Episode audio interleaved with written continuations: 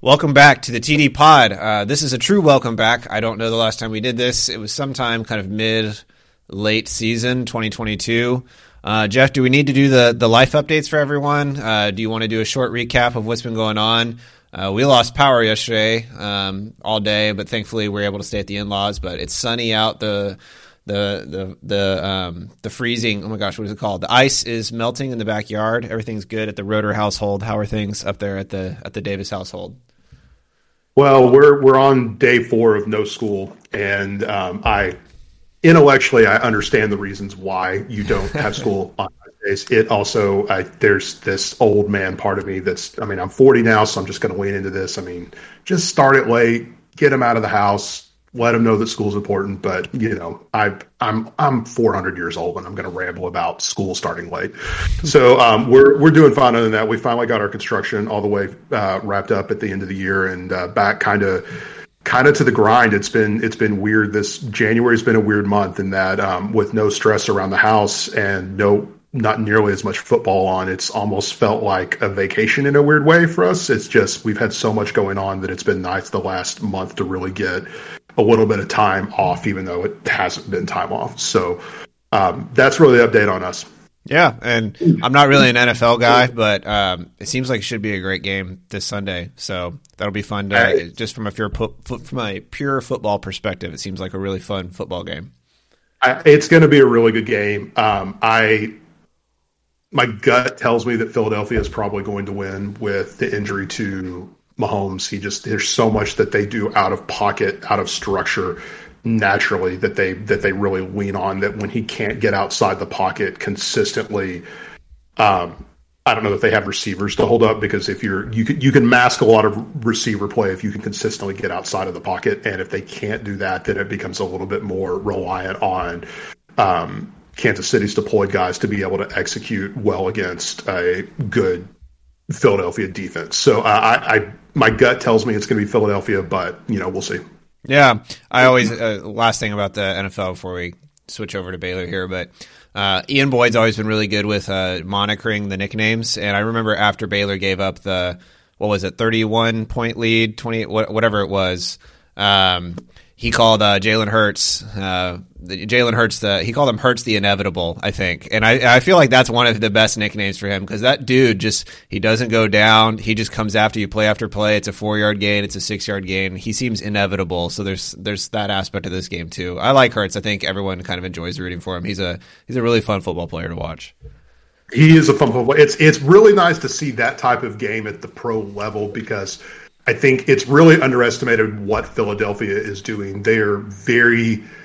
It's a deliberate choice to spend that little money on a quarterback and to be able to build out how they've done so elsewhere. And I've actually been a proponent of that for a long time. I think that if you don't have one of the elite QBs that's spending $40 million on a quarterback, I think this is Dallas's problem, but I think you can't spend $40 million on a QB unless you have one of the elite QBs. And if you don't, then it's just almost impossible to win a Super Bowl. And what Philadelphia has done is to say, okay, we can't get an elite QB, so we're going to purposefully do something different. We're going to build off of a guy that can consistently execute a run game at the NFL level. There are not a lot of QBs that can do that.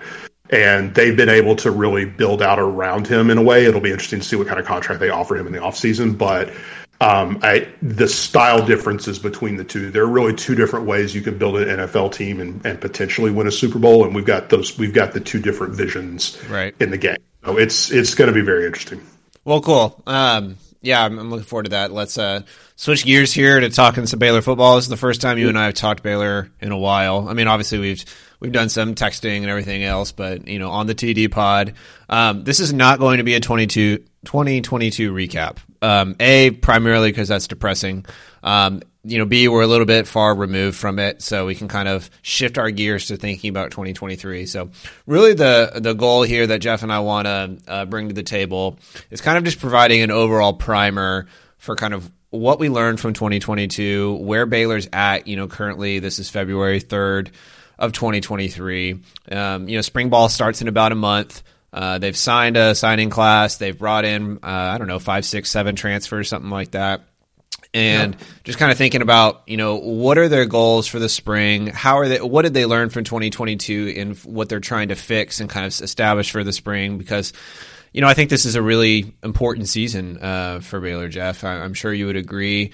You know, football does this thing where we put coaches, they're either on the hot seat or they're not on the hot seat. And it's, I think it's 1,000% inaccurate to say that Dave Aranda would be on the hot seat.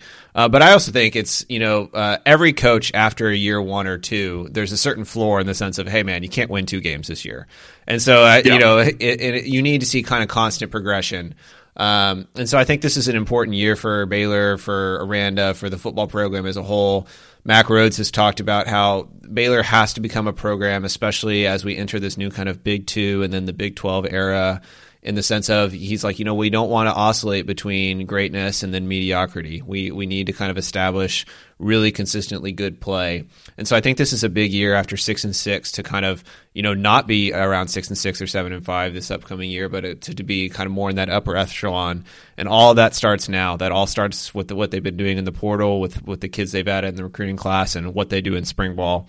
So with all that said, just kind of establishing a primer. I think where we should start is, again, we're not doing a full 2022 recap, but what, Jeff, if you've, you know, I don't know if we want to do a two major things, three major things, you know, whatever I guess the number ends up being, but what do you feel like the primary lessons that the staff and the team learned from 2022 of maybe some assumptions they had? You know, I think a good area we could start with is receiver play. They elected to, they really went after only one kid in the portal last year. And they didn't get him, and they kind of elected to just try and develop the guys they had. So I know that you think, and I think the coaching staff probably thinks too, that receiving play was a major disappointment in 2022. They brought in Keytron Jackson for this upcoming class.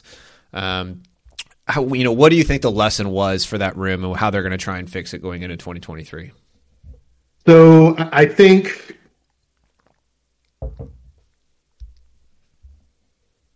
you know, it's very hard to say for certain without being in the room. Y'all hear me say that all the time. Like, we're not in the room, we don't know for sure. We're not in the room, we don't know for sure.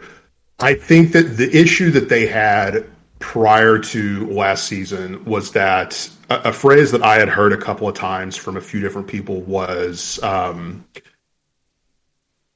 something along the lines of, we don't want to bring in people that are not significantly better or have a significant chance of competing compared to what we already have on campus.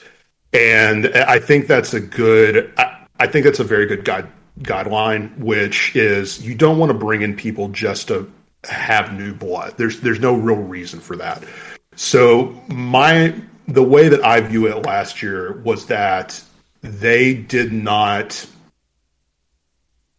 find anyone that they thought was significantly better than what they had potentially on campus for the next year. I think that the underlying issue for last year really, to me, goes all the way back to the Shapen versus GB the decision, because I think they assumed, rightly or wrongly, that the receiving play would be further along than it was, and I don't think they expected the significant number. There were a lot of injuries to important skill position players this year. You know, Baldwin was banged up, I think, to the point that it was borderline he should probably have been playing. Baylor's not going to put him in an injury list situation. It's not that, but I mean, you can tell when those quick twitch guys do not have it, and he did not have it for large stretches of the second half of the season. You know, they didn't have. They had running back issues to the point that Reese was taking 30-plus carries for multiple times in a game, and we saw him fall off in a big way because freshman running backs, I mean, there's like one or two maybe a year that can take that type of workload that come out, and Reese, as much promise as he showed, I mean, they're NFL guys that struggle with that workload. I mean, that's a huge workload that he took on in October, and he wore down over the course of the season. So I think a combination of injuries plus the skill position players not being quite as good as they wanted them to be. I think partly due to injury is a big reason, and I think probably overrate. I mean, everyone tends to overrate their guys a little bit because you're around them all the time. That's, I mean, Mm-hmm. That's the Dallas Cowboys of the last 35 years is, hey, we overrate our own guys. And I think it was a combination of those two things. The GB versus Shapen thing is really interesting. I still don't think – I don't think there's an argument against the idea that a Shapen-led offense has a higher ceiling. I do think that with the skill position players, with the reality of the skill position players that they had last year – having GB be able to generate all those extra gaps in the run game, yeah, would have made things a lot easier. Mm-hmm. And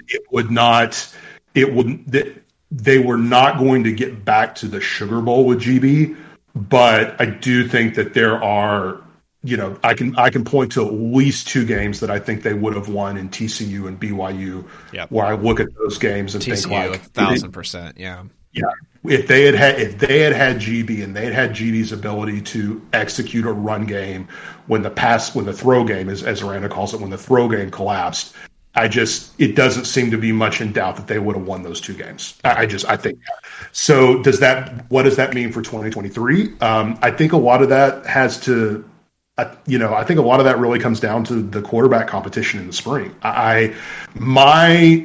It's hard for me to guess what 2023 is really going to look like until we know for sure who the QB is going to be, and I don't think that we do. I don't think we're going to know that until game 2 or 3, Jeff.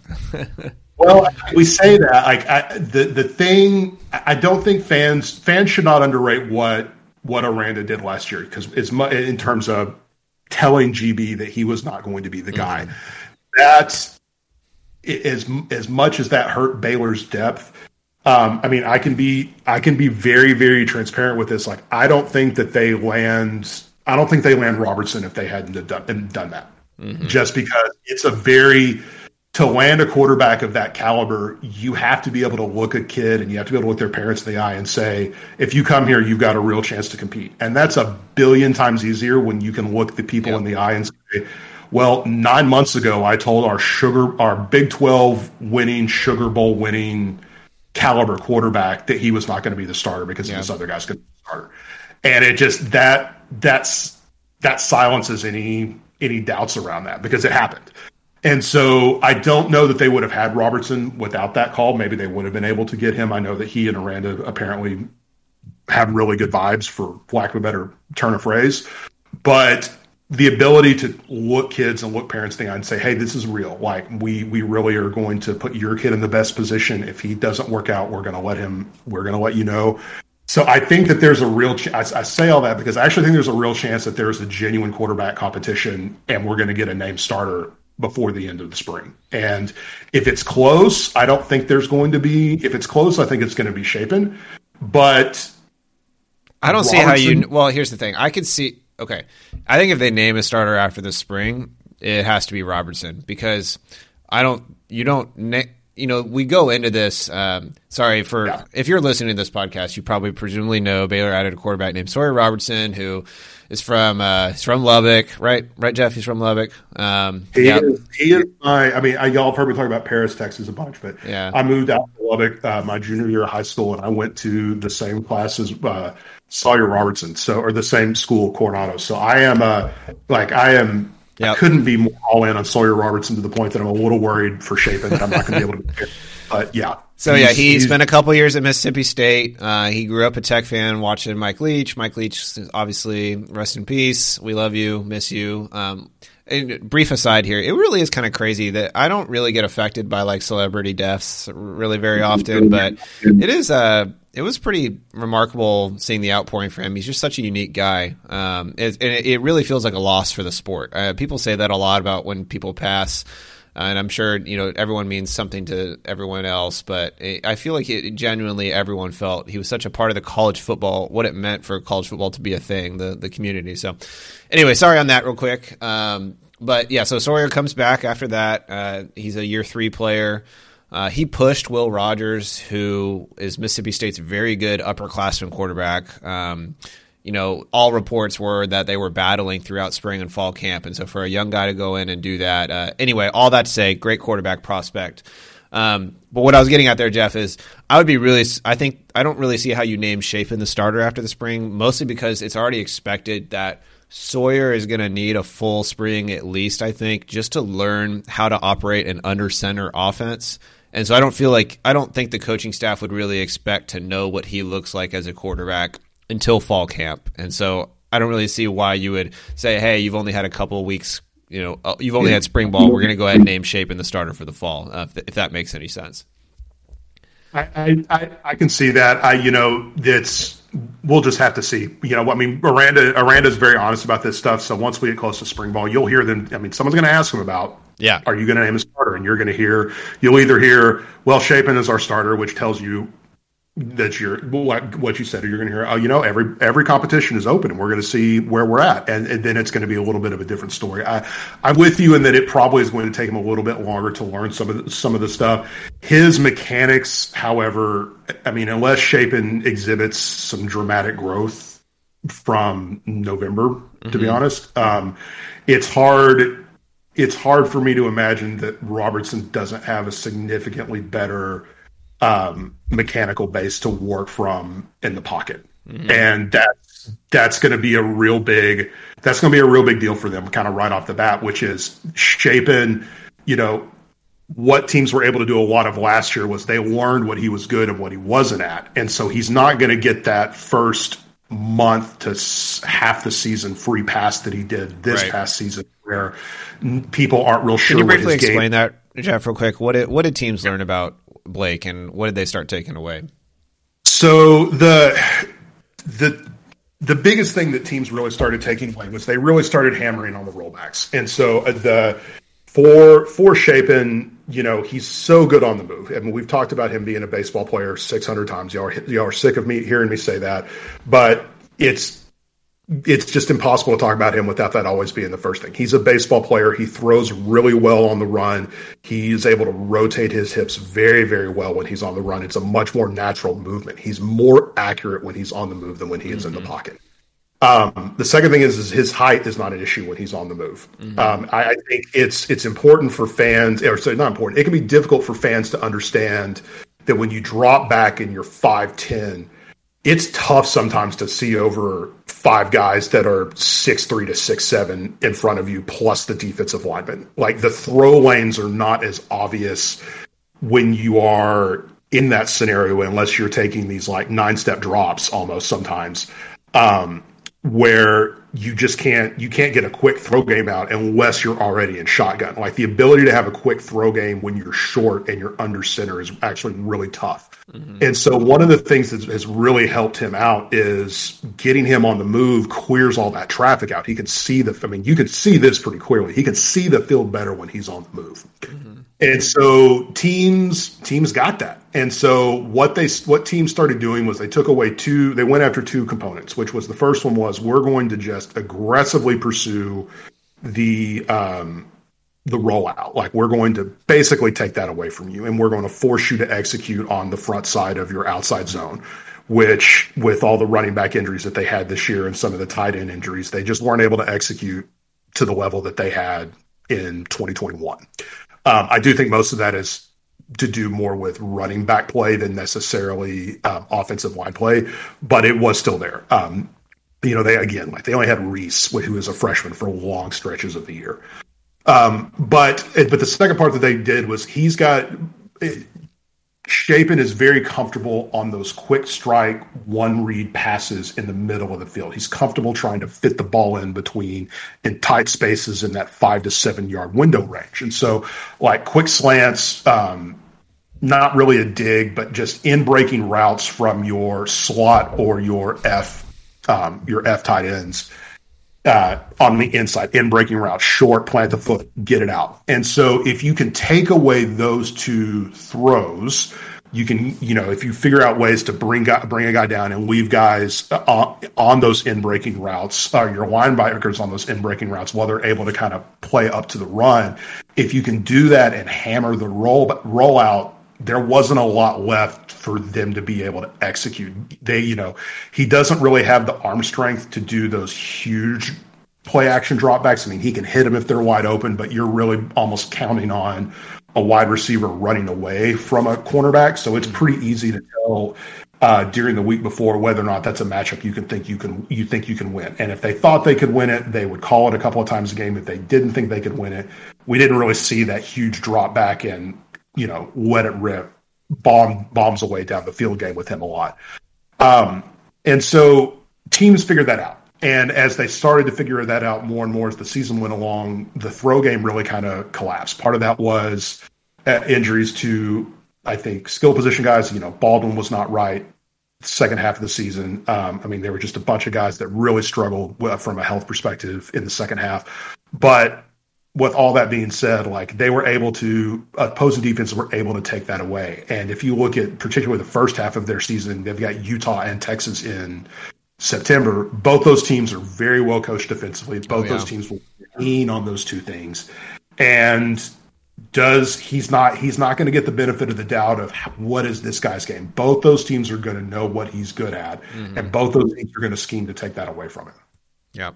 Yeah, and I think as a kind of a last part on this, talking about Shapen, talking about the offense, before we move on here, just can you kind of give your take, Jeff, on there's been a lot of discussion on 365 and just Twitter in general since the season ended of like of two camps kind of forming of like it was all the wide receivers' fault or it's all Blake Shapen and we can't win with this guy. Obviously, like most things, I think the truth is somewhere in the middle, in the sense of I think, you know, Blake has clear deficiencies and could have played better, but obviously the wide receivers didn't play well from him. And then as you were just describing, defenses started learning his positives and negatives, and once that happened, it really became tough sledding. Kind of, you know, where do you kind of split the baby there on those kind of two camps? And so there's a classification system that I know a lot of football guys use, and I actually think it's perfect for this. And some of y'all have probably heard this before, but I'll go ahead and repeat it again. There's really kind of four main ways that a lot of football guys will classify players, which is you can win because of him, you can win with him, you can win in spite of him, and you cannot win with him. So you cannot win with him is they put Jeff Davis at field corner. You're not Riley Moss. Yeah, you can have NFL. Yeah, like putting me at field corner, you could have NFL guys at every other position and playing a competent college offense, they would still probably be able to score most plays because you're going to immediately lose every rep right off of the bat. You know what I mean? And so you can't win with those guys are really, really mediocre players. And I don't think that Baylor has that many of those guys in a starting too deep, at least not this year. I think they had a few of those guys last year. Just to be honest, I don't want to name those names, but I do think they had a few of those guys last year. So Blake is not I think what fans need to get a real firm grasp on is that Blake is either you can win with him or you can win because of him guy. And any analysis that doesn't start right there is, just to be blunt, like, this is not to you. This is just to the fan that would protest against this. You need to go watch more college football. Mm-hmm. I mean, I think a real good example of knowing what quarterback play can really look like and how effective it can be and just the vagaries of all of that is look at San Francisco and look at what Brock Purdy, who at no point in his 4 years what I have ever labeled a top two quarterback in the Big 12. I mean, he went to an NFC title game because he's in a remarkable scenario. You know, against Dallas, they asked Brock Purdy, Mr. Irrelevant, to make one tough throw in the first half of that game, and he almost threw a pick. And it still didn't matter because they were able to grind out a win. Yeah. And so Brock Purdy is the definition right now of a guy you can win with. You don't win because of him really yet, but you can win with him. And he was still a seventh-round QB and a QB that I think a lot of Baylor fans would look at and go, I mean, Baylor fans would have argued that Charlie Brewer was better than him 3 years ago. I mean, most fans, I think, would have done that. I would have rather have had Purdy, but particularly before CB got injured, like in 2018, I don't think that was like an impossible – you know, that was like a wild discussion point to argue that. And so if you go back and you look at what – a lot of quarterback play. It's like, go look at what Texas A&M puts up with. Yep. Like how bad their QB play is. Or even look at what Quinn Ewers is doing this past year. Obviously, that's kind of a lightning rod of discussion, and I think he's probably going to improve in this next coming year. But the dude was terrible against Baylor, and they didn't beat Baylor because of Quinn Ewers. And to kind of frame this a little bit, Jeff, I do think this is very important what you're saying because, you know, I've certainly been critical of Shapen this past season, but I always tried to couch any criticism in this is very clearly at least like an average college football quarterback. This guy is somebody that you can definitely like. He's not terrible. He's not bad even. But it's just a matter of is he good enough to really carry you to Big 12 championship quality and perhaps beyond. I know fans will point at him winning, you know, the title game as, you know, proof that he could get there. And I think it's proof that he can play really well in big moments. But, I you know, see back to our discussion that Jeff went through about 5 minutes ago where he talked about there's a big difference when once teams learn your strengths and weaknesses, that's kind of the next level. So, again, yeah, I think it's really important what you're saying, Jeff. He's really clearly a guy you can win with. I think the question is it him or Sawyer for becoming the guy that is like you win because of him? And I think both of those guys have an opportunity to do that this upcoming season. But again, that's why it was so important for Baylor to add a high level quarterback, not because Shapen not because he has no possibility of becoming that, but you know, if you're going to play at the highest levels of college football, you really, you know, San Francisco is winning with Brock Purdy, but you know, you're always in a better situation if your quarterback is kind of a transcendent level win because of him type player. So I think that's kind of the question what that becomes with him is can Shapen improve enough this offseason to become that level of player, or is that going to be Sawyer? So, and I think on that, the thing that I really look for and I'm going to be most focused on is his footwork in the pocket. Yes. And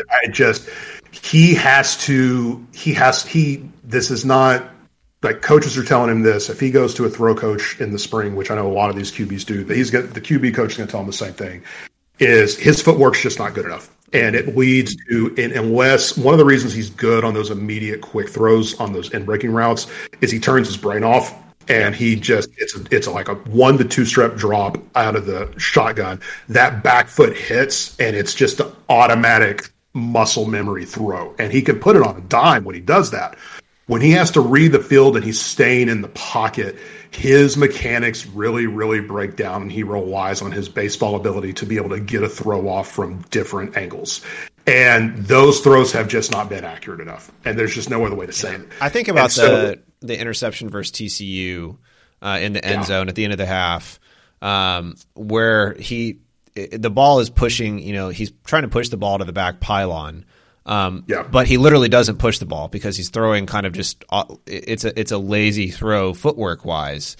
And I wanted to ask you about that, Jeff, because Sean Bell, the quarterback coach, has received, you know, I think it's fair for fans to say this, you know, I disagree with it. But I think it's very fair to say, like, why is our quarterback throwing with such bad footwork? Is that not the quarterback coach's job to make a quarterback of good footwork? And my retort generally has been to that is like, you know, there's a lot of aspects that go into QB play, and generally, like you can fix some very kind of football 101 things with guys, but footwork tends to be a thing that guys either have or they don't. And so I also want to ask you how that factors into Shapen's ability to potentially improve that footwork. What does the margins look for? I mean, he's never going to become Tom Brady when it comes to footwork. I imagine that's kind of out of the window. But can guys go from – go ahead, Jeff. Sorry, but this is kind of the problem with baseball players. Like you get a lot of pluses with it, but if you look at NFL guys like Kyler Murray or you look at Mahomes, they don't really have great footwork in the pocket. I mean, they don't. And so even like Mahomes is a space alien. I mean, he's not really a real quarterback. I think it's almost When fans think about Mahomes, he should almost be in a separate classification system. Like we should just call him Mahomes, and then we should talk about other baseball players because he's just so good that it's hard to bring him down to everyone else. But baseball players struggle with this because they learn, you know, I was talking about the way that you rotate on your hips earlier. They learn that from a young age, and they've thrown that from the young age. And it's just, that's always going to be the natural thing, because when they're on the move, that's how they're going to throw. And so particularly in an offense where they're trying to get him on the move a lot and they're not making him execute. I mean, they're trying to give him as few full field reads or half field reads as they possibly can. I mean, it's a lot of rollouts, a lot of hit the back foot, balls out based off the coverage. That's what they want to do so they can turn his brain off. So he doesn't get, it's not like the NFL where he's going to get a lot of opportunities. I mean, he's going to get, I don't know, 12 to 15 chances a game to do that. Mm-hmm. And so it's when it's that level of practice, I don't really know that you're going to be able to increase that significantly. I mean, they're clearly working with him on it. I mean, they are. That's the idea that they're not doing footwork drills with him is just nuts. But I also don't know that you can really change that out of a quarterback without a lot of time and a system that would require him to have better footwork. You know, if he was in a pure air raid and he was doing these like half field reads where he's reading basically 1, 2, 3, and then like hit, or 1, 2, and then hitting a backside, most likely at the college level, where it's 1, 2 on your front side, rotate to your back, and the ball is out. And if it's not, you're burning it. If he was doing stuff like that, where it was a specific cadence, I think you would see a little bit better footwork, but the offense requires a lot of movement from him. It requires him to get outside fast on the wide zone handoffs. It requires him to roll. I mean, he has to execute almost like Peyton Manning in the 2000s, like Peyton Manning, like he completed that rollout on that play action when he didn't run it every single time. And so, and Shapen does that too. I mean, like when he hits the wide zone, he's peeling back to keep the backside defensive end from crashing every single time. So because of the movement skills required from him, it's very difficult for me to see him making a big leap. I think you could see improvement there certainly, but I don't think you're going to see a real big jump in that. That's just not the type of thing that changes quickly for a quarterback. It takes time to get comfortable and to get comfortable and to get comfortable. And it's just that. Like I just don't see a big change there. There could be, but you know, fans should also think back to it this way. For every, you know, after the 2018 season, we heard Charlie Brewer got healthy and he went to a quarterback coach and he was throwing better than ever. The ball was coming out with a lot of zip. We got that like for 3 straight seasons in the offseason. And every single year after about a month when he took some hits, the velocity dropped off every single time and he went back to his old habits. Mm-hmm. And so I think that's probably closer to what fans should realistically expect out of this. But there is, you know, there's always the opportunity for a lot of improvement and growth, but we'll have to see. Yeah, I'm just curious, Jeff. So resisting the urge to talk about a lot of other stuff here, per the usual. But I'm curious, you know, have you watched, you know, since Sawyer signed with Baylor, have you watched any of his tape? You know, I wrote a long eval of him for Sikkim 365. So go ahead and read that. I already have my thoughts out there. I'm curious to get your thoughts on him. Well, the main reason I've heard of him is just because I followed his game because of where he came from, and that's really where I had known him from originally, was being at Coronado. The two things that stand out with me, I think he has a more natural. He doesn't have the off-platform stuff that Shapen does. But I do believe that he is I'm guessing because of his background running the air raid, he's much more comfortable in the pocket once he gets the decision and he triggers with his feet and it kind of rotates, starting with the feet, coming up to the hips, and the way he rotates out. That's much more natural. He's also got a legitimate 4 to 5 inches on him, and that shows up in the way that he looks through the field. He has a calmness to him when he goes through his progressions that I think honestly probably comes down to feeling like he can see the whole field. That's just my gut. That's just my gut feeling. I don't know that for sure. That's just how I view that. And he certainly has more arm talent out of the natural throwing position. I don't know. What I am curious about with him is that Shapen almost over processes in a way. Like he's so, you can see him like wanting. Sometimes that he vacillates between being impulsive in his throws and overthinking a read. And that part of his game will definitely get better in 2023, but I haven't seen, I haven't seen that assuredness of, or that confidence sometimes in pulling the trigger from Robertson, but I also haven't seen a lot of his college tape either. And it's, the game is so much faster at the college level than high school that that might be something that we look up and when we finally see him play, it's like, oh yeah, he absolutely had that. He just needed a little bit more experience. So, and that's my first impressions on him. I haven't done nearly the in-depth dive that you have. What's your high level thoughts on him? I want to have you clarify what you just said. Are you saying you feel like he's been a bit hesitant with the ball, Robertson? I just want to make sure. I wasn't sure if you were talking about Robertson or Shapen. Sorry, it seems like he can be a little late coming off of going through his progression sometimes. Like he's not always. There's also a confidence in knowing when it's time to move off a read. Mm-hmm. And there's always a balancing act between trusting your guy to win on a route versus knowing that the coverage is forcing you off this route immediately. And I don't know, sometimes that can just be a lack of comfort in the much more complex defenses that you see in college compared to high school. But I have seen that in his game where he seems unsure of, and I don't know if that's a lack of mental processing or if that's a don't know the game quite as well yet. I don't know. And, you know, it's probably more he just needs experience. Yeah. But Shapen, there are times when Shapen has the confidence that sometimes he will pull it, and we've all seen this. Well, he'll pull the trigger, and we're thinking, I don't know about that. But he's also made some great throws because he knew the defense, and even though, he saw a tiniest sliver of an opening, and he pulled the trigger, and he got the completion off of that. And we can't discount that. That's part of what makes his game good. And so, or one of the parts of this game that is good. I mean, you take the turnovers with that, but there are a lot of positives to that too. I haven't seen that aspect of Robertson's game, but I also, again, high school processing versus college processing is night and day different. And so I haven't seen enough of its college tape to really know. Yeah, and I looked out for the college tape, and I was really disappointed. It looked like weather canceled Mississippi State's spring game this past year, which is when he would have played a lot. And then, you know, he has a couple of throws in some garbage time games this past year, but nothing much to show there. And unfortunately, Jeff, it looks like Lubbock Coronado is not a big enough school to have full games up on YouTube.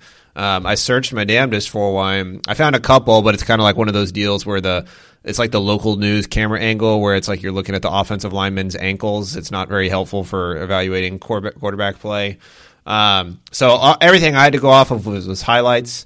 They're pretty extensive, and as I wrote about in the article, the crazy thing with Robertson, and I am surprised to hear you say you feel like he's been a bit hesitant, because the one thing that really jumped out to me on his highlights was he has probably 20 throws on his senior highlights where he is fully pulling the trigger on throws well before the wide receiver is open. And that is something that college quarterbacks, if they can do that once per game, you're like, that's a big win. And so to see a high school quarterback doing that a lot is big. You know, the flip side of that is that there were several of those throws where he was confident in the coverage, pulled the trigger, and went for it, where you're like, okay, if a college safety was playing there instead of, you know, the Lubbock safety, then, you know, he probably would have picked that off. But that's kind of the push and pull of, I think you would always rather have a prospect who is used to trusting their instincts, and then you have to pull them back, as opposed to trying to teach a guy to trust his instincts in the first place. So I was happy to see that. The reason, it's a great point. The reason that I'll go ahead and caveat that is I do know a little bit of the Coronado offense. I know that one of the things that staff out there has does with them offensively is, if they think they have a guy a skill position player that can win on a ball, they call a lot of one-shot reads. Yeah. And so I think that one of the reasons why I say that is I look at the highlights, I don't know this. Okay. But knowing a little bit about that offense and that coaching staff out there, it would not surprise me at all if a good chunk of those plays were quite literally you might just, the play call might literally be the offensive play call. You might just say 88, and you know that your receiver is running a 10-yard stick route, and the ball, I'm cutting the ball loose and I'm trusting my guy to win because I think the quarterback can do it. I know he's got single coverage and I think this guy can win and we're just going to call that play. And so I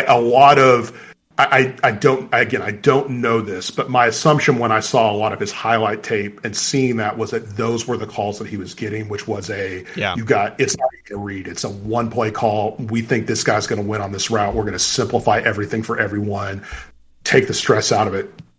Let's just go see what happens. And so sometimes in high school, you'll see those throws come out and they seem that they're coming out with a lot of anticipation, but that throw's coming out regardless. You know what I mean? And so it's when I think about what Shapen does well is Shapen oftentimes, and this is not, we're not talking about the interior end breaking routes, but when Shapen can see, and I think this comes back to his impulsiveness with the throws, but there are times when you can see that he, like the defense will click for him and he'll see the window and he'll just go for it. And it's not even on the first read. It's typically it's off of the second read that I see this on, but he'll just go for it and he'll let it rip. And if he can get the ball to the spot, it's usually an incredibly good throw. The question is always, can he execute on that throw, which has been more of the issue to me than necessarily the reads. I know that there's been a lot of talk on the Twitter sphere about his inability to sometimes see guys that are breaking open. I really want to put a damper on that in this regard, particularly with college QBs. It is completely unrealistic to expect a QB to see the entirety of the field at all times. Mm-hmm. That is not how it works. Yep. You're going to go through a progression of reads, probably three, I think, in Baylor's case. When they call a true drawback, it's usually 1-2 in either a backside or a dump off or a burn. Okay. Yeah. And if you are not hitting those in progression in time and getting rid of the ball, the coach is all over you. The coach is not looking for you to go out there and I wonder if this guy that's not really in the play call is going to be open at this exact time. It's bing, bang, boom, go. Yeah. And the plays where you see Shapen holding onto the ball, those are probably more of the plays where I think he's doing what the coaches don't want him to do, because when everyone's covered up, and this has happened to him a lot, if everyone's covered up and he can't get out, he's got to just eat it on. He's got to eat it down the sidelines and just either throw it up to one of the guys that's going deep or burn it out of bounds. He can't wait for someone to break open, because something ain't going to appear out of nothing. It's not going to appear out of nothing if you can't get on the move. Yep. And so those are the plays when he's just sitting in the pocket past the 3 to 4 second mark, where you're looking at it going you got to get rid of this ball. I don't care if you're throwing it 15 yards out of bounds. You got to get rid of this ball and get on to the next play. There's nothing else here. That's the stuff where I look at him and go, that's where I really want to see him do better on. The stuff where he's missing guys that are open within 2 seconds and he's not even looking at that side of the field. That's not a realistic. That's one of those things where NFL QBs see that, and you just kind of go they're NFL QBs. Yeah. They're just NFL QBs, guys. And so that's the stuff I would really put a damper on, in terms of if you see that, you get frustrated with him.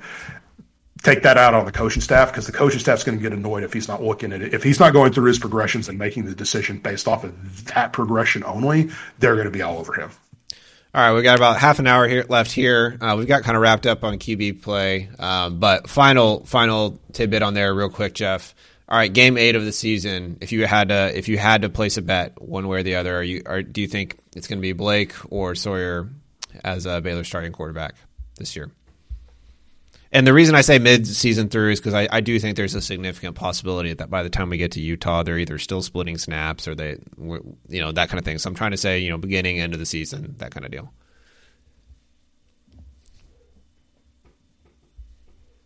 I'm going to say Robertson. Yeah, I lean that way too. The advantages that GB gave you were in the run game. You're not giving that away with Robertson. You don't get quite as much. I don't think you have quite the movement skills that Shapen does. You don't have the improvisational skills, but he's a bigger body. He's a big kid. He's 6'3" and a half, 6'4". He can really lean into somebody for a 3-yard gain. That's a big deal. That's going to matter.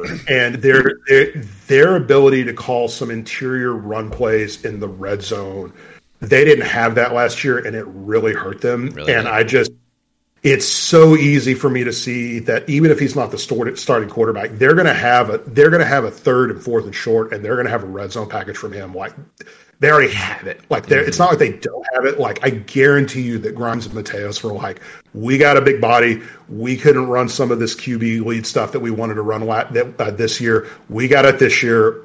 What are our 5 plays that we want to make sure we can run with this kid? Like, yep. That stuff's in the playbook already. And so you're going to see him just off of that.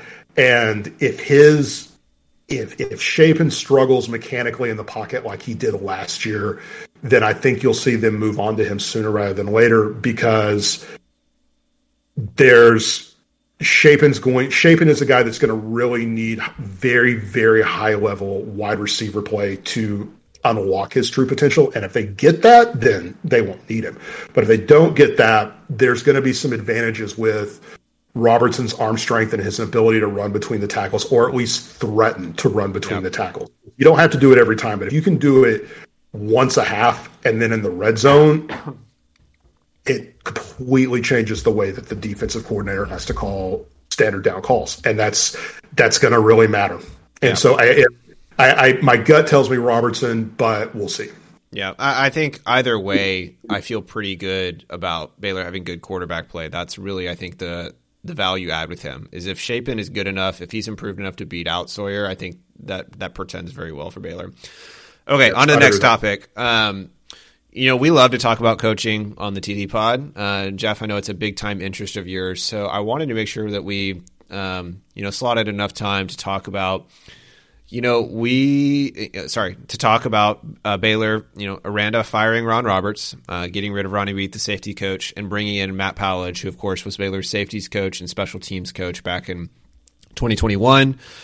Coach Jalen Petrie, Coach JT Woods, got a ton out of a former walk-on and Jaron McVay. He's back as the defensive coordinator.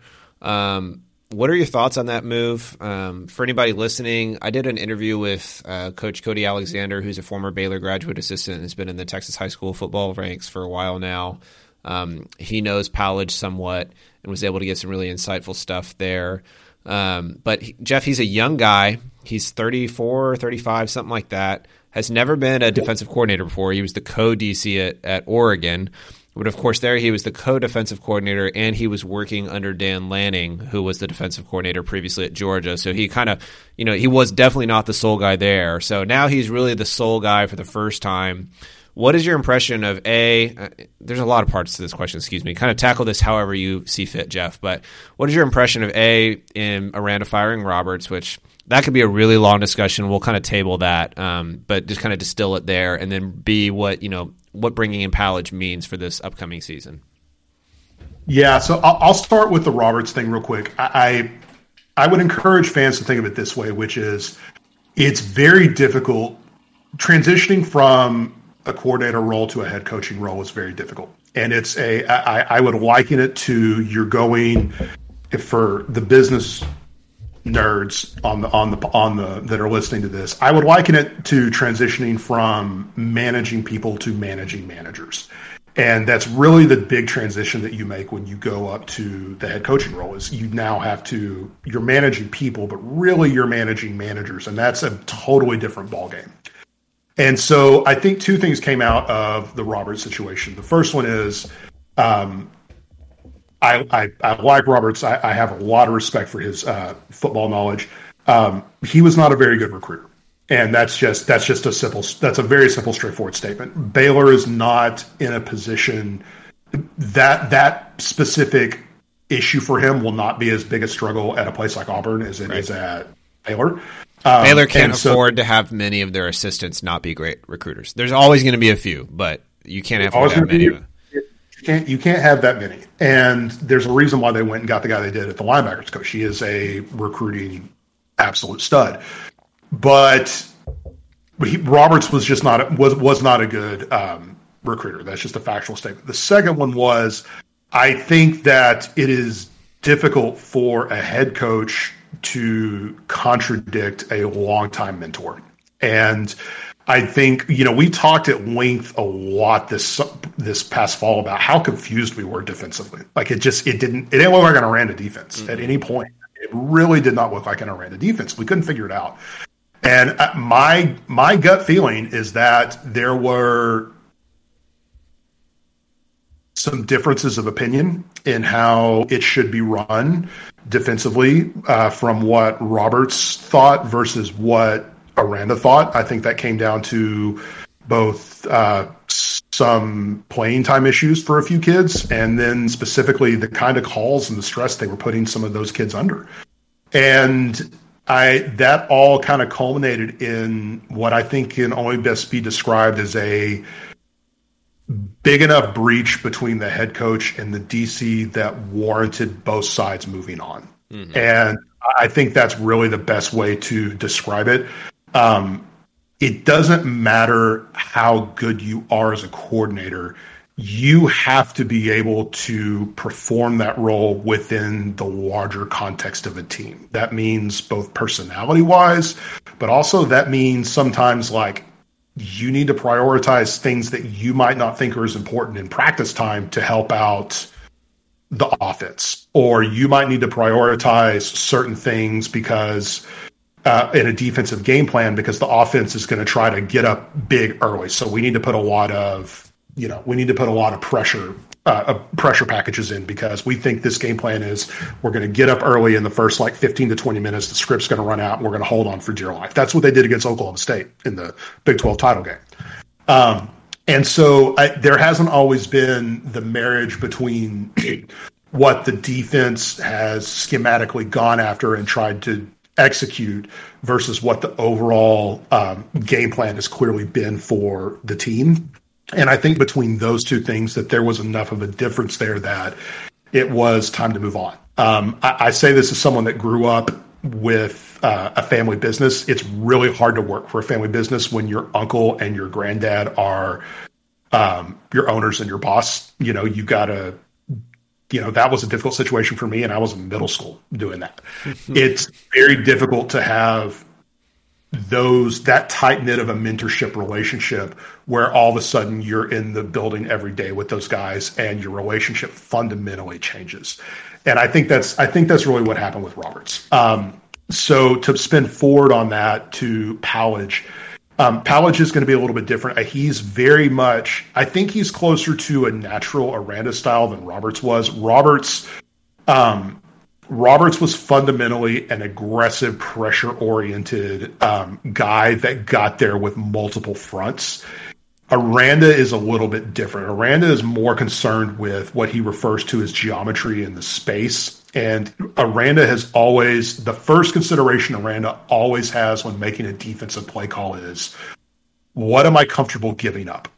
That's the first thing that he almost always, and it's usually a space consideration, but like who am I comfortable putting on an island? Who am I comfortable potentially leaving open? Who am I comfortable putting, who's the defensive guy I'm comfortable putting into conflict? That's not always, and I think that's what Powledge's first instinct is as well, based off the interviews I've read with him. And when you say comfortable, Jeff, do you mean like in a sense of I feel comfortable leaving this corner solo up against this receiver, A, because I feel good about this corner and I don't think this receiver is good enough to dominate that matchup? Is that kind of what you're referring to there? Yeah. A big key would be, let's say you're playing a team that runs a lot of outside zone. Okay. And you have, and you got Doyle, who I adore. I love Doyle. There's not negative against Doyle. Doyle is not the fastest guy on the team. So are you comfortable putting him in a lot of situations where he's going to have to run from the A-gap out to get to where the spot he needs to be in a wide zone? Or are you going to call the defense more where he's perhaps in the B or C gap, where he's got that extra 2 to 3 yards to help him get to where he needs to be? That type of stuff really affects how you call a defense. And Aranda has always been very conscious of not putting guys in positions to execute things that he doesn't think they can execute. That hasn't been the Roberts style. The Roberts style has been we're going to be extremely multiple in our fronts, and we're going to try to put a lot of pressure on you with our different packages and the way we're going to attack you. But that also means that a lot of, because we're going to do so much formationally, we end up putting our guys in more difficult positions at the start of the snap than Roberts or Powledge would probably do. You know, if you've got a guy that runs a 4.5 at middle linebacker, it's not a problem. If you've got Wagner at not Bobby Wagner, but if you've got Wagner at linebacker or Bobby Wagner, like, yeah, you can have that guy run a Tampa 2 against the wide receiver. Perfect. If you have Miller, God bless him, maybe that's not a situation where you call a lot of Tampa 2 coverages because, unless it's against a tight end, because you don't think that he's going to be able to run up the field against a TCU DB. You know, that was a situation we saw a lot of last year, which was, and this is honestly something that Rule did a lot of and Snow did a lot of, which was the play call was the play call, regardless of who was in that position. And that puts, particularly with some of the slower linebackers, that put them in a lot of conflict. That put them in a lot of stress last year in a way that, particularly on zone dropbacks or, you know, think about Matt Jones. Matt Jones really struggled at the start of the season trying to learn how to be an off-the-ball linebacker. I think he's going to be a great one, but it's not an easy transition to make. And they didn't always put those guys in the best, or Roberts didn't always put those guys in the best possible positions because he was trying to be so aggressive in what he could do formationally to attack a run game or to attack an offense. Mm-hmm. And so Powledge and Aranda together are going to be a lot more conscious of what their guys can do. And they're going to base their calls off of that first and not what is the platonic ideal of how I think I can attack this offense first. Does that make sense? Yeah. I'm really hesitant to bring this up just because it's a very specific point and we don't have that much time left, but I'm going to do it anyway. You know, something that just came to mind when you were talking about putting Matt Jones under a lot of stress, Dylan Doyle was ready to do basically anything you asked that kid to do last year. He understood defense. He understood his position. He understood everyone, the whole entire defense, and he understood what the offense was trying to do to him. He was a guy where you could put everything on his plate and he could handle everything. And I wonder if this is a great example of the balancing act of coaching. Because when you want to be able to use a guy like Doyle in every which way possible, well, inside linebackers very naturally work as a tandem. And so Matt Jones was the guy next to him. And I wonder if that's a great example where, you know, we talk about how the weakest link breaks the chain and stuff like that, where you have to understand as a coach that even if you want to maximize one guy, in your maximization, which in this example would be having Doyle be able to be used in this kind of variety of different ways and put a lot on his plate, that naturally is going to put a lot of pressure on somebody like Matt Jones to kind of be there hand in hand with him doing that kind of stuff. And I think it was pretty clear that he just wasn't ready for that. And so I guess hopefully you can use that specific point, Jeff, to kind of talk about in the sense of defense is not necessarily about having one guy kind of go Super Saiyan and do everything for the defense. It's really about creating kind of a stability that operates across the entire defense to not, you know, open any holes. Yeah, it's not an overly specific question. You know, Aranda has talked about this in the past, which is your best 11 for a week. And, you know, one of Aranda's favorite phrases, every Sunday you've got a new team, whether it's injuries or, you know, a guy plays really well and all of a sudden you think about him in a different way, maybe willing to put more on his plate. Like that's a different team. And so when you think about having a different team each week, Aranda is really always going to be focused on what is the best 11 in two situations, our standard down game and our standard down situations and passing down situations. Oh my gosh, passing downs. What happened in 2020? We won't go there, Jeff, but my Lord, I saw a stat that Baylor was like the second worst team in all of FBS on passing downs in 2022. So I'm looking forward to that being better in 2023. Sorry, continue.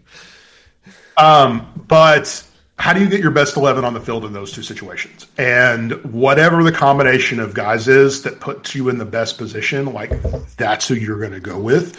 I think that is one reason why we've seen a lot of they've recruited a bunch of specialists, both on the defensive line and at the linebacker level, guys that are not like, not the linebacker, but the jack level, guys that could be more specialists. And I think that's more because they want, outside of the down three, and your down three and your mic, they're much more comfortable getting to having guys be able to do one or two things extremely well and be able to use those pieces for specific game plans per team. And that seems like something that they are moving more towards, that if they can't get you know, they can't recruit at Alabama or Texas's level. They can't go and just get a bunch of NFL guys in every area. And so the way around that, I think, has been to more proactively go after some of the specialists and then rely on those guys to be effective one out of every 2 to 3 games when you have a matchup that really calls for that.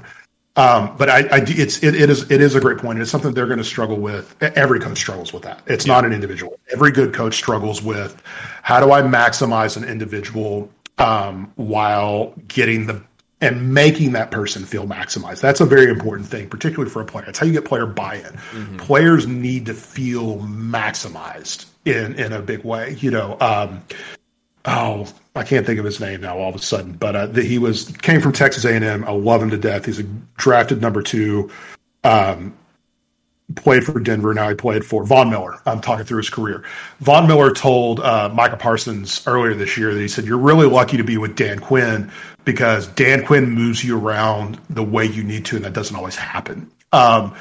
Aranda and I think Powledge in this extent, they're going to move guys around to put them in the best possible situations to make them feel maximized. I think they definitely did that with the Heartbreak Kid. They definitely did that with Petrie. Mm-hmm. They practically admitted a defense for Petrie, I think, in some cases. I mean, he was like a muse to them, I think, in a lot of ways. So that was one of the things that Cody – go ahead, Jeff.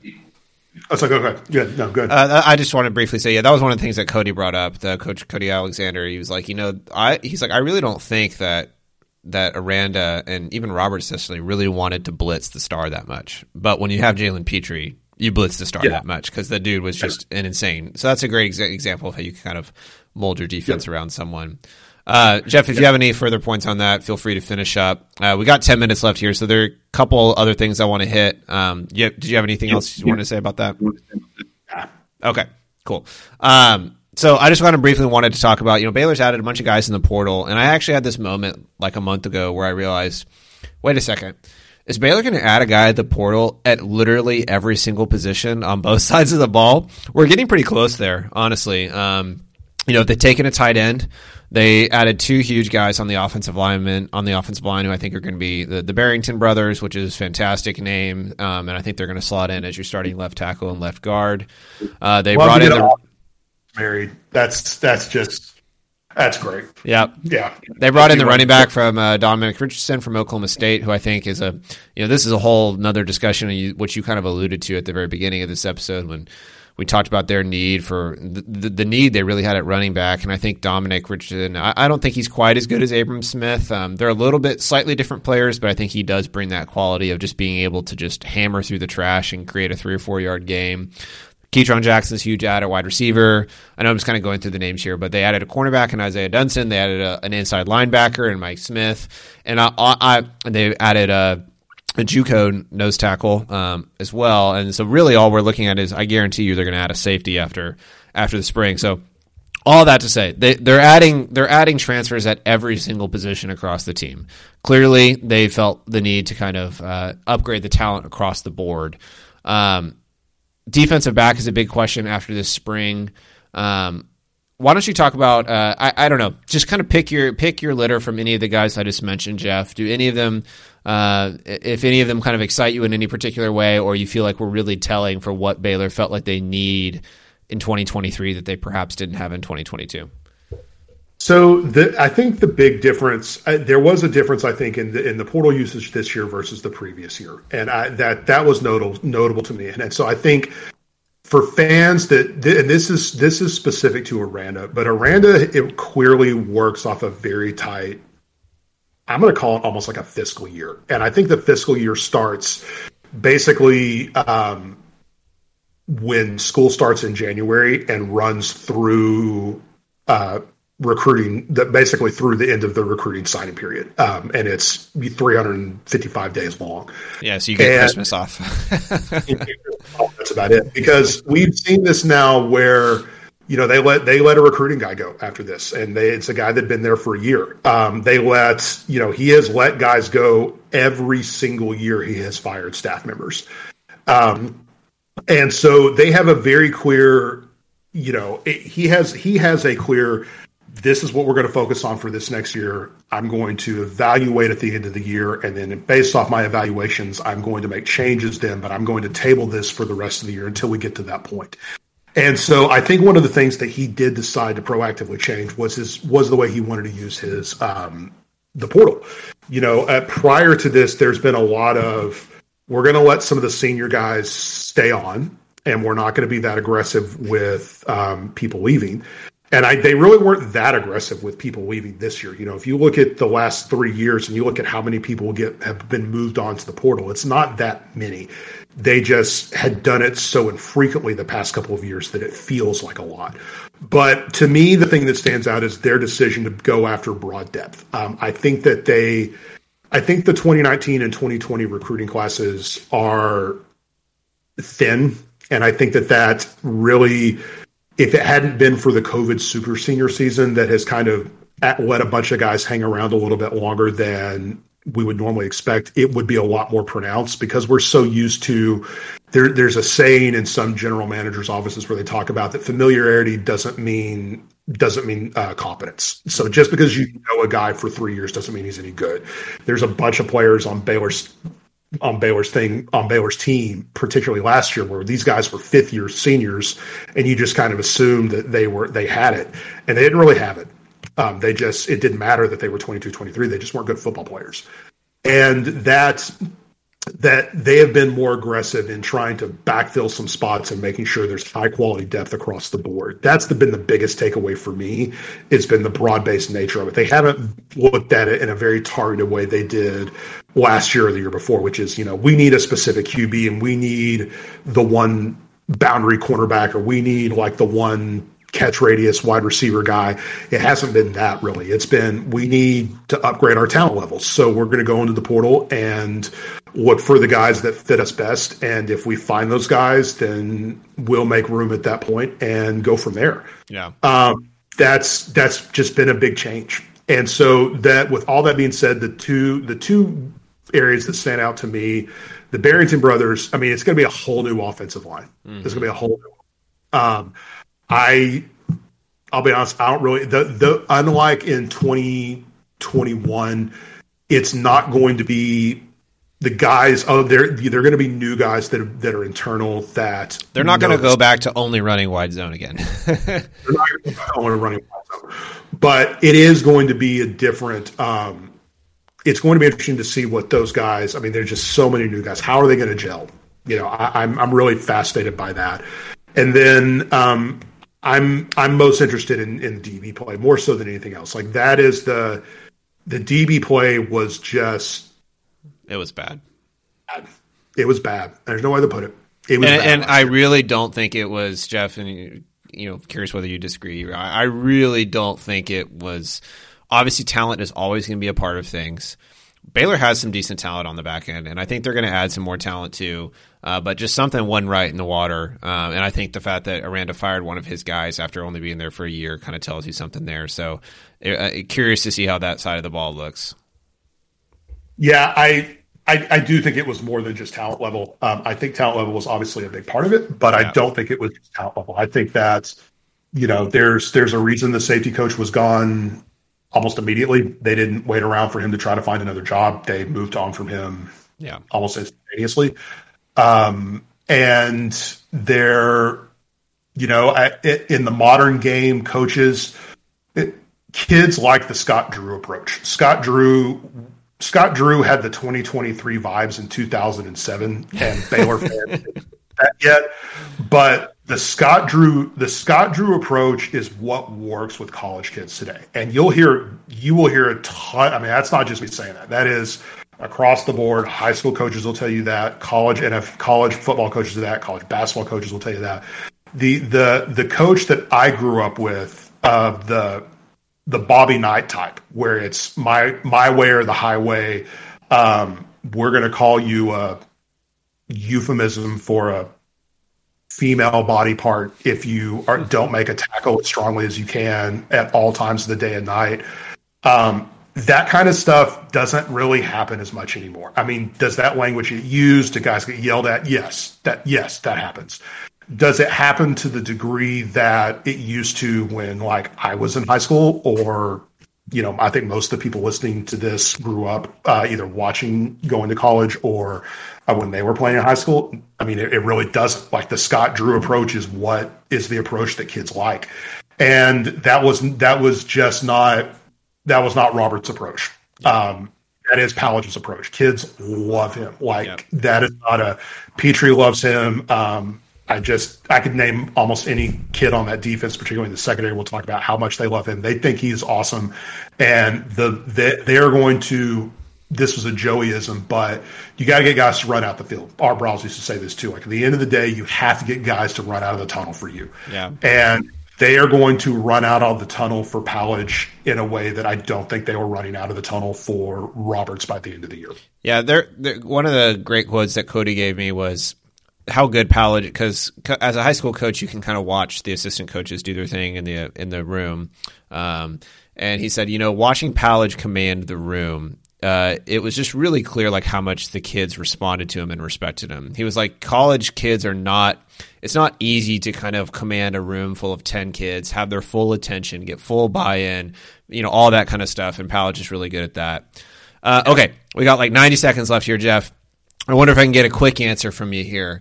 The schedule came out. At the very beginning of this episode, kind of talked about how Baylor's coming off a lackluster 6-6 year. I'm curious for your thoughts of there is a lot of movement that is going to happen between now and fall. And so I don't want you to give a record prediction. I just am curious at your thoughts with Aranda basically going from 2 wins to Sugar Bowl to 6 wins. What do you feel like as fans, a reasonable, like, I don't really care how they get there, but they need to reach this number this year. And I'm sure the staff feels the same way, and Mack Rhodes feels the same way for maintaining my positive momentum. My number I'm putting there is kind of like 8 wins. Again, this isn't a record prediction. I'm not saying 8-4, but that to me feels like the number to where, okay, I don't really care how much you had to deal with injuries, like, in this respect, unless it was catastrophic. Like, you need to figure out a way to get to 8 wins this year to feel like things are really moving in a positive direction. 7-5, I think there's some context that could make that okay. But I think any kind of situation where you're dealing with back-to-back 6-6 or 7-5 type years, that's where things get pretty hairy. How do you know? What are your thoughts on that? Yeah, 8 wins is the number that jumped out to me as well. You know, I think the schedule is really weird. They have 2 of their 3 hardest games in September, and then, like, after the Tech game, they have, like, 1 home game against a team for, like, 7 weeks. I mean, it's really... Yeah, they still have 8 home games. It's crazy. It's a weird schedule. And, you know, they've got at Kansas State and at TCU. I wasn't sold on TCU last year. I'm not sold on TCU for next year. You know, I thought they were 8-4 win. I thought they were 8-4 team that had the best luck on the face of the earth last year. Maybe a 9-3 team. That's kind of what I think they're going to be next year. You know, that game doesn't, like, fill me with terror. But the Kansas State game does. Yep. But Kleiman's still there. I think 8-4 is kind of my first initial thought. You know, they could. I don't know that they're going to be able to fix all the issues in the secondary as quickly as we would like, but the offense, and because they have so many hard games at the start of the season, even if they're at home, Utah and Texas at home are not going to be easy games.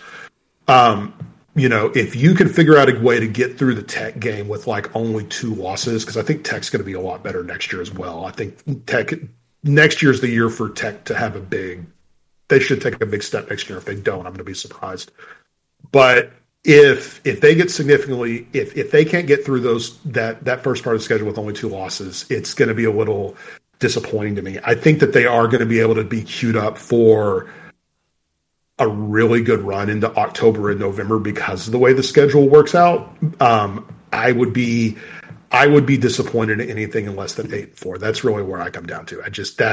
Based off what I see of the team right now, who they were able to land the transfer portal, basically barring both QBs getting significantly injured. And at that point, it becomes a you know, everybody has a 2009 Baylor where everyone gets injured and a 7-5 season turns into 4 wins. Like that does happen. I think that unless you have something like that for this year, then eight wins is going to be, if they get less than 8, I'm going to feel a little bummed. Yep. Honestly, like that's really where I look at. Yep. I agree. Cool. Well, thank you, Jeff. Hopefully we'll talk sometime, you know, either kind of towards the start of spring ball or towards the end or something like that. I don't know. We'll see, but, appreciate it. And look forward to talking to you soon. Absolutely. You'll have a great one. All right, man.